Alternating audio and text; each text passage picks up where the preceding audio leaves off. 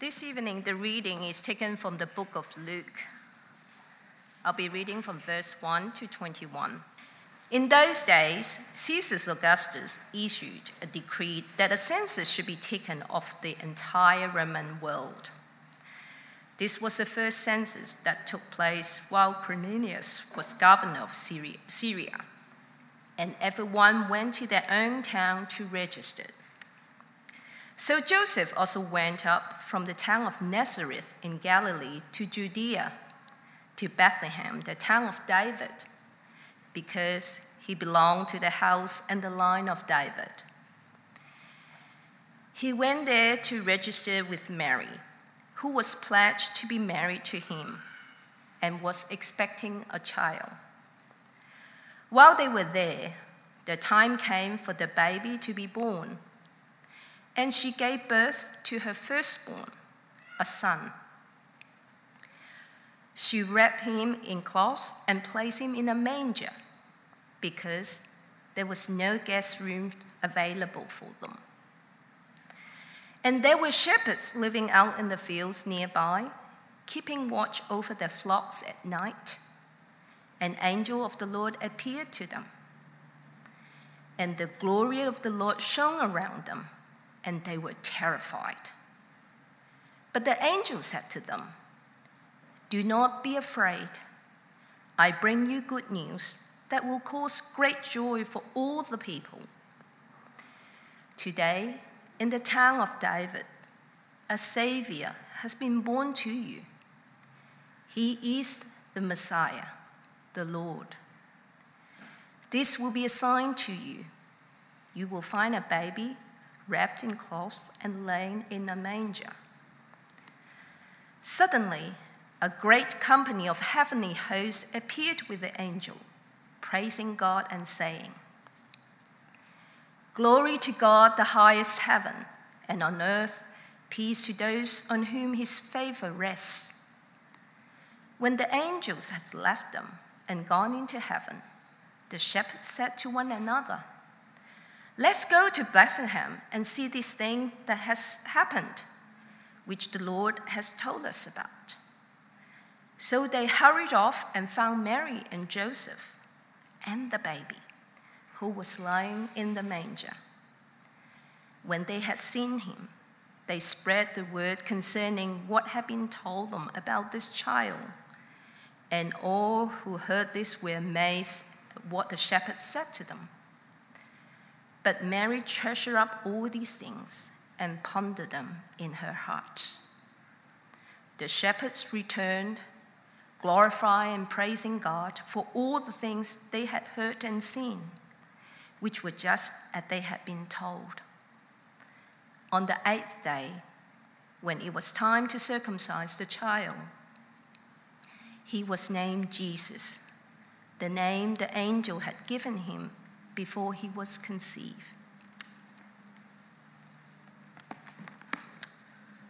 When the time came for the purification rites required by the law of Moses, Joseph and Mary took him to Jerusalem to present him to the Lord. As it is written in the law of the Lord, every firstborn male is to be consecrated to the Lord, and to offer a sacrifice in keeping with what is said in the law of the Lord a pair of doves or two young pigeons. Now there was a man in Jerusalem called Simeon, who was righteous and devout. He was waiting for the consolation of Israel, and the Holy Spirit was on him. It had been revealed to him by the Holy Spirit that he would not die before he had seen the Lord's Messiah. Moved by the Spirit, he went into the temple courts. When the parents brought in the child Jesus to do for him what the custom of the law required, Simeon took him in his arms and praised God, saying, Sovereign Lord, as you have promised, you may now dismiss your servant in peace. For my eyes have seen your salvation, which you have prepared in the sight of all nations, a light for revelation to the Gentiles and the glory of your people Israel. The child's father and mother marveled at what was said about him.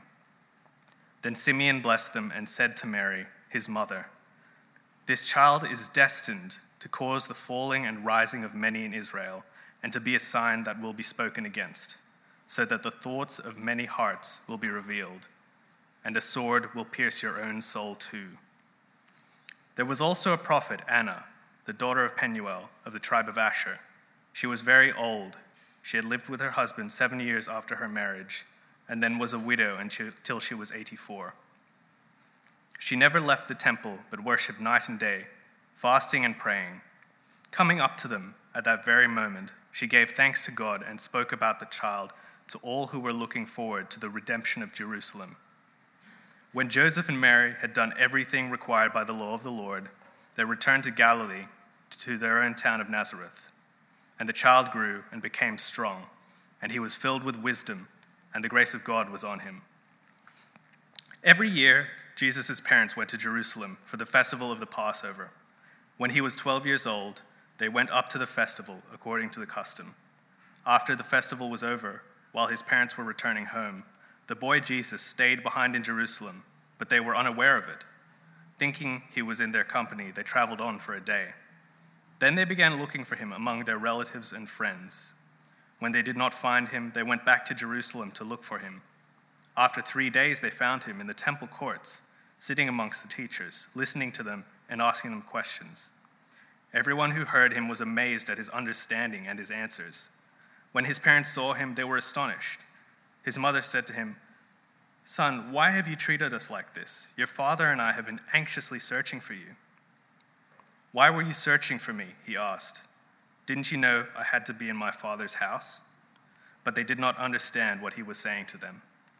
Then he went down to Nazareth with them and was obedient to them. But his mother treasured all these things in her heart. And Jesus grew in wisdom and stature and in favor with God and man. This is the word of the Lord. Well, you're in for a real treat tonight. Uh, we have read through all of chapter 2, uh, but tonight we're just going to be looking at the less half, a less famous second half of chapter 2. We're just going to be looking uh, from verse 22 onward. Uh, so, not the birth narrative that comes at the first half. We're just going to be looking at the second half. Uh, the first half we'll be doing in our Connect groups during the week. Uh, and so I think you're in for a real treat as we look at this uh, less famous half of chapter 2. Now, let me start by asking you a question. Uh, when you were a kid, what did people think you would do when you grew up? I don't know, perhaps you were really into animals. Maybe you were always down at the zoo and people thought, I know, you'll be a vet. You'll be a vet when you grow up. Maybe uh, you were really arty, you were very creative, uh, you were drawing or making lots of things, and people thought, I know, uh, you'll be an artist when you grow up. Perhaps uh, you had a strong sense of justice and you were able to argue your siblings into a corner. Maybe they said, I know, when you grow up, you'll be a lawyer for sure. Today, as we look at Jesus as a child, we're asking the same question What is he going to be like when he grows up? But tantalizingly, we have so very few details about Jesus' childhood, don't we? What we have recorded here in Luke uh, is the only place where that's recorded. But all week I've been puzzling over the question why did Luke include these two stories that take place in Jerusalem in the temple? I mean, Jesus spent most of his childhood in Nazareth, growing up as a boy there. Why does Luke include these two episodes that take place in the temple? And what does this tell us about Jesus and who he's going to grow up to be? Now, we've got to remember that in those days, in the way they thought, God was up there and we are down here. And so on a mountain, you kind of came halfway to God. And so on a mountain, like Jerusalem, you could build a temple. And there you are halfway to God. And so why are the most momentous and important events in Jesus' childhood taking place at the temple? Well, as we read through our passage today, I think we're going to see uh, some very exciting things. One thing we're going to see is that Jesus was really earthly. Jesus was really a human boy. He didn't just kind of fall from heaven as an adult, he had a real childhood. Jesus was human. Another thing we're going to see is that Jesus was no normal child. There is something extraordinary going on here in this boy. This boy is bridging heaven and earth. You see, this boy, Jesus, was 100% human and 100% God. And we're going to see uh, what this means in three points. First, we're going to see Jesus is the perfect temple sacrifice. Secondly, we're going to see Jesus makes us a temple of the Holy Spirit. And thirdly, we're going to see you don't need the Father's house when you know the Father's Son. Uh, let me pray for us. Uh, as we see here, Luke wants us to see that when we are meeting Jesus, we are actually meeting God. Let me pray for us as we read this. Loving Father, we thank you that you have come down to us.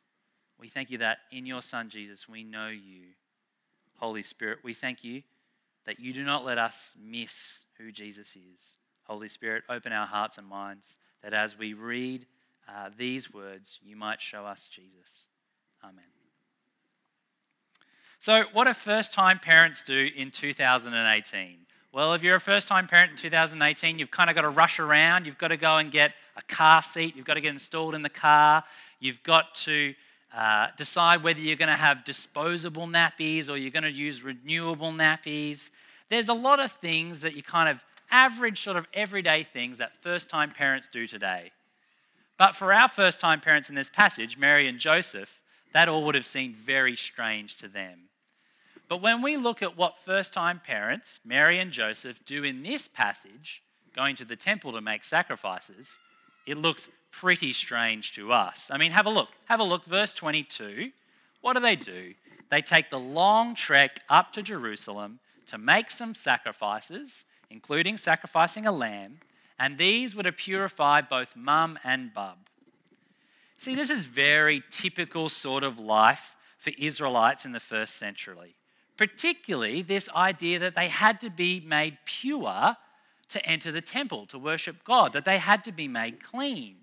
You see, God had told them time and time again in the Old Testament that their sin made them unclean. They couldn't just, you know, waltz into the temple and start worshiping God willy nilly. Uh, it's a bit like if you've ever been to a neonatal uh, intensive care unit. You know the NICU unit where they keep the little preemie babies? Uh, you can't just waltz in to the NICU unit. No, no, no. You've got to wash your hands first. You've got to clean them thoroughly before you can come in.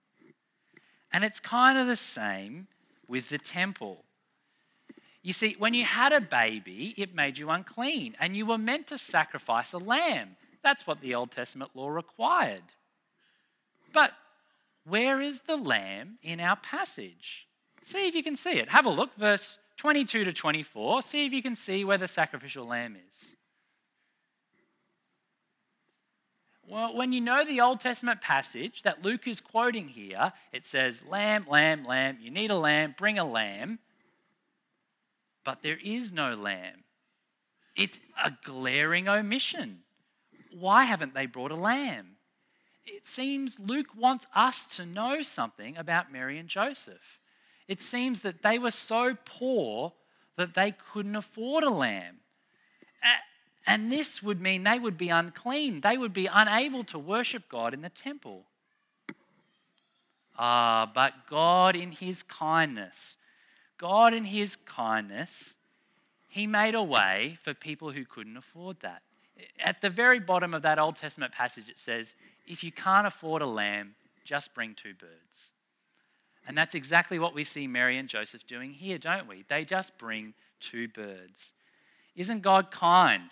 It doesn't matter if his people were rich or poor, he made a way for them to come to him. You see, the truth is, it didn't matter how much money you had back then, and it doesn't matter how much money you have now. No amount of sacrifice, no amount of good works, no amount of charitable donations can make us pure or right with God. There was no sacrificial lamb in this story, but perhaps Luke wants us to look a little bit closer. There is a sacrificial lamb, isn't there? we know who Jesus grows up to be, don't we? He is the ultimate sacrificial lamb who does away with all of this. You see, that day in Jerusalem, Mary watched as two birds were killed to purify her, to bring her to God. But what Mary didn't know was that one day she would stand outside Jerusalem and she would watch her son killed to purify her, to bring her to God. No, those birds didn't choose to die, but Jesus went to the cross willingly to purify her, to save her, and not just her, but us, to bring us to God. You see, Mary would never again need to go to the temple to have her sin atoned for. And so we never need to go to a temple to have our sin taken away. Because of Jesus, we are pure and clean in God's eyes, and we can approach Him again. You see, this Jesus, he was no average baby, was he? No, no, only a human could pay the price for human sin, but only God was willing to make that sacrifice. You see, God made a way. God became human, and now we are clean. But there's still more going on here, isn't there? Have a look at our second point. Jesus makes us the temple. Uh, what we read next, uh, it's, it's very earthy, uh, it's very everyday. We see two elderly people, uh, Simeon and Anna, getting very excited about a cute baby. Now, why is that? Uh, this is a pretty everyday thing. You know, everybody loves babies, uh, but particularly elderly people, they love babies. Case in point, I have a very good friend called Keith, and he recently made a great life decision. He decided to move from Sydney to Queensland. Sorry.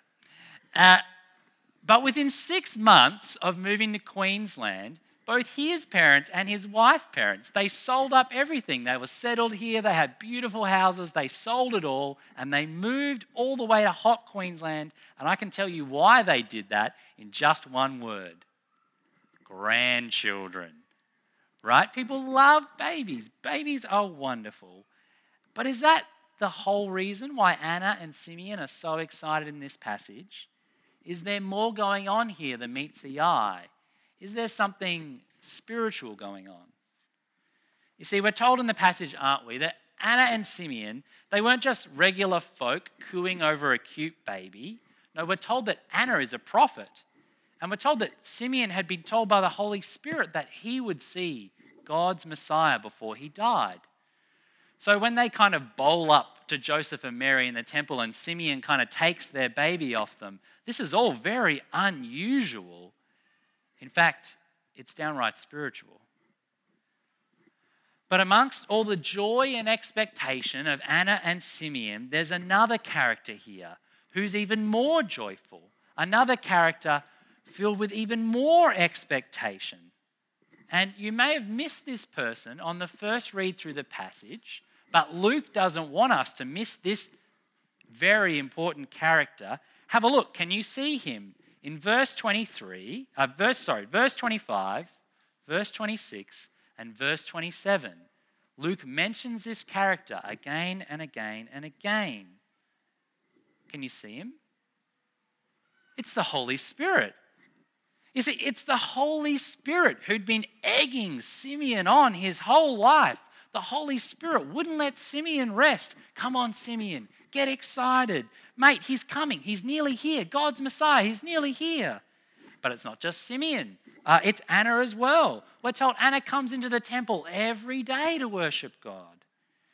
And when you look at the whole Testament, the Old Testament is basically uh, the Holy Spirit getting everyone excited. Someone's coming, someone's coming. Prophet after prophet, the Holy Spirit was egging them on. Who is this one who is coming? And why is this? Well, because nobody loves Jesus like the Holy Spirit loves Jesus. You see, look at their joy. It bubbles over in their speech. In verse 28, Simeon, uh, he gets to hold God's Messiah in his arms and he's overflowing with praise to God. Or look at Anna, verse 38.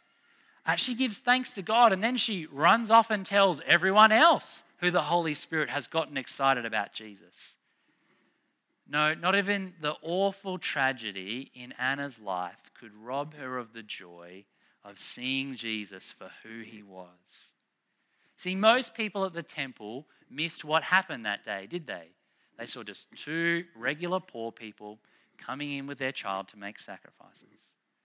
But thanks to the Holy Spirit, Simeon and Anna didn't miss what was going on that day. And thanks to the Holy Spirit, we don't miss Jesus either.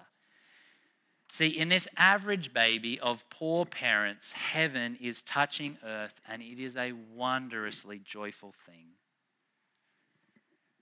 You see, the truth is, he wasn't just a regular baby, was he? Not just a cute baby, he was God's Messiah, and the Holy Spirit wanted them to know that, and the Holy Spirit wants you to know that. Friends, because of Jesus, uh, you don't have to be like Anna, who came to the temple day after day to worship God. No, because of Jesus, the Holy Spirit now dwells in you. Because of Jesus, now you are God's temple. And because of that, friends, when your love for Jesus wanes, when your heart becomes cold for your wonderful Savior, perhaps that's you today you can pray to the Holy Spirit who is in you to kindle your love for Jesus. Because remember, nobody loves Jesus like the Holy Spirit loves Jesus. And nobody wants to help you love Jesus like the Holy Spirit does. But what if you're sitting here uh, in this chair today and you're not a Christian? What if you're sitting here and you've not seen Jesus? Look, I, I don't know what brought you along here today. Uh, maybe there's questions you can't answer.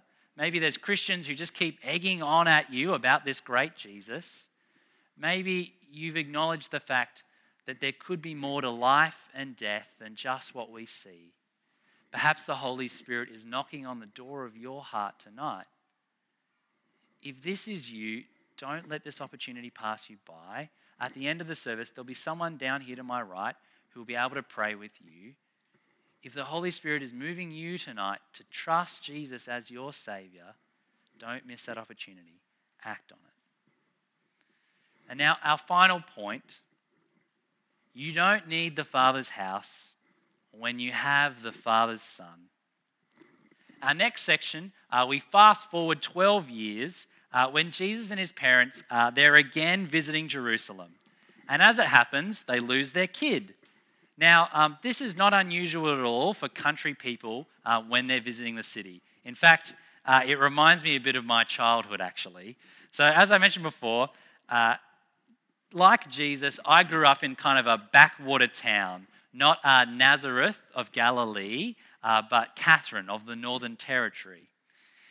And every year, like all good Jews, would go up to the foremost city of Jerusalem. Uh, so, my family, like all good Australians, we would go up to the foremost city of Australia. You know, the foremost city, the place with the good coffee, the place with all the culture. What am I talking about? I'm, t- I'm talking about Melbourne, of course. No, I'm just kidding. But no trip was complete without a pilgrimage to Myer in the city. Whenever the country people came to the city, where did we go? We had to go to Myer to go shopping. And I remember one particular time uh, when my mum lost me. She lost me. She didn't know where I went, uh, and she had to get them to announce over the speakers Philip Morrow, your mother is looking for you. Please come to the information desk. But where was I? Where had I wandered off to? What catches the eye of a 12 year old boy why, it was the Lego section. When she found me, there I was staring at all the wonderful Lego and just dreaming. But similarly, 12 year old Jesus is missing. Now, where would you expect to find a 12 year old boy? Look, it obviously took uh, Jesus' parents some time to find him. Where did they look? Did they look in the Lego aisle? Did they look at the beach? Did they look at the football park? They must have tried all sorts of places. We're told in verse 46 that after three days they find him. But where do they end up finding him? Well, in a very unexpected place They find him in the temple.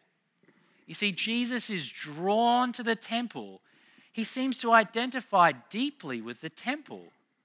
Remember what I said before? Uh, in those days, you built temples on a mountain, and uh, Jerusalem is on a mountain. And so they built a temple there. And a temple was kind of like a halfway point, a meeting place with God. It seemed that Jesus wanted to be where people met with God. And it's not just unusual where he is, is it? It's unusual what he does.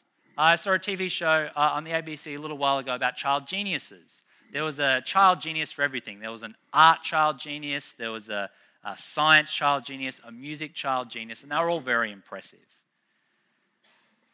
But people were very impressed by this 12 year old boy. What was it about him that amazed them? What about him was so impressive? Have a look. Verse 47. What does it say? verse 47 Everyone who were, heard him was amazed at his understanding and his answers. They were amazed by his words, the words of this 12 year old boy. Now, uh, I'm not having a go at 12 year old boys here. I've been a 12 year old boy. But it's not often that profound things come from the mouth of a 12 year old boy. Profane, perhaps, but rarely profound. But Jesus' words really were amazing. Let's not forget who he grew up to be. This week, uh, I was reading an article uh, where some statisticians had tried to work out who was the most influential person uh, in history uh, and who had the most influential words. These statisticians, these numbers nerds, they worked out uh, who had the most mentions in books, who had the most mentions online, and they found that the most influential person in history, far and away, the persons whose words had shaped the world, was Jesus. No wonder the people in the temple were amazed at the words of this boy. Remember, the words of Jesus are absolutely remarkable. This no one boy from nowhere town goes on to give the most famous speech or sermon of all time, the Sermon on the Mount. I mean, his words turn the world upside down. But I tell you, he said, love your enemies, do good to those who hate you. You see, the most influential words ever spoken by a human being were spoken by Jesus. And what are the first recorded words of the most influential human being in history? Well, they're verse 49. Verse 49 Why were you searching for me? He asked. Did you not know I had to be in my Father's house? but they did not understand what he meant. But we know the end of the story, don't we? We know what he meant. He was saying that he was the Son of God. He was saying that he was God, and he would go on to prove it, wouldn't he? His words have echoed across history greater than any human because he wasn't just human, he was God come to visit us.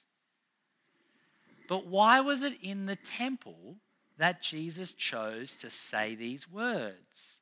Well, we know that the temple goes on to be a really big part of Jesus' life when he grows up.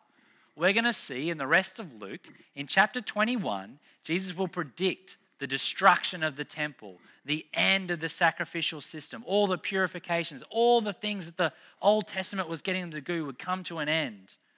Or in chapter 23, as Jesus dies on the cross, the temple curtain is torn into, now free and open access to God. Now that we have Jesus, we need no temple. The temple was halfway between us and God, but God has come down and met us in Jesus.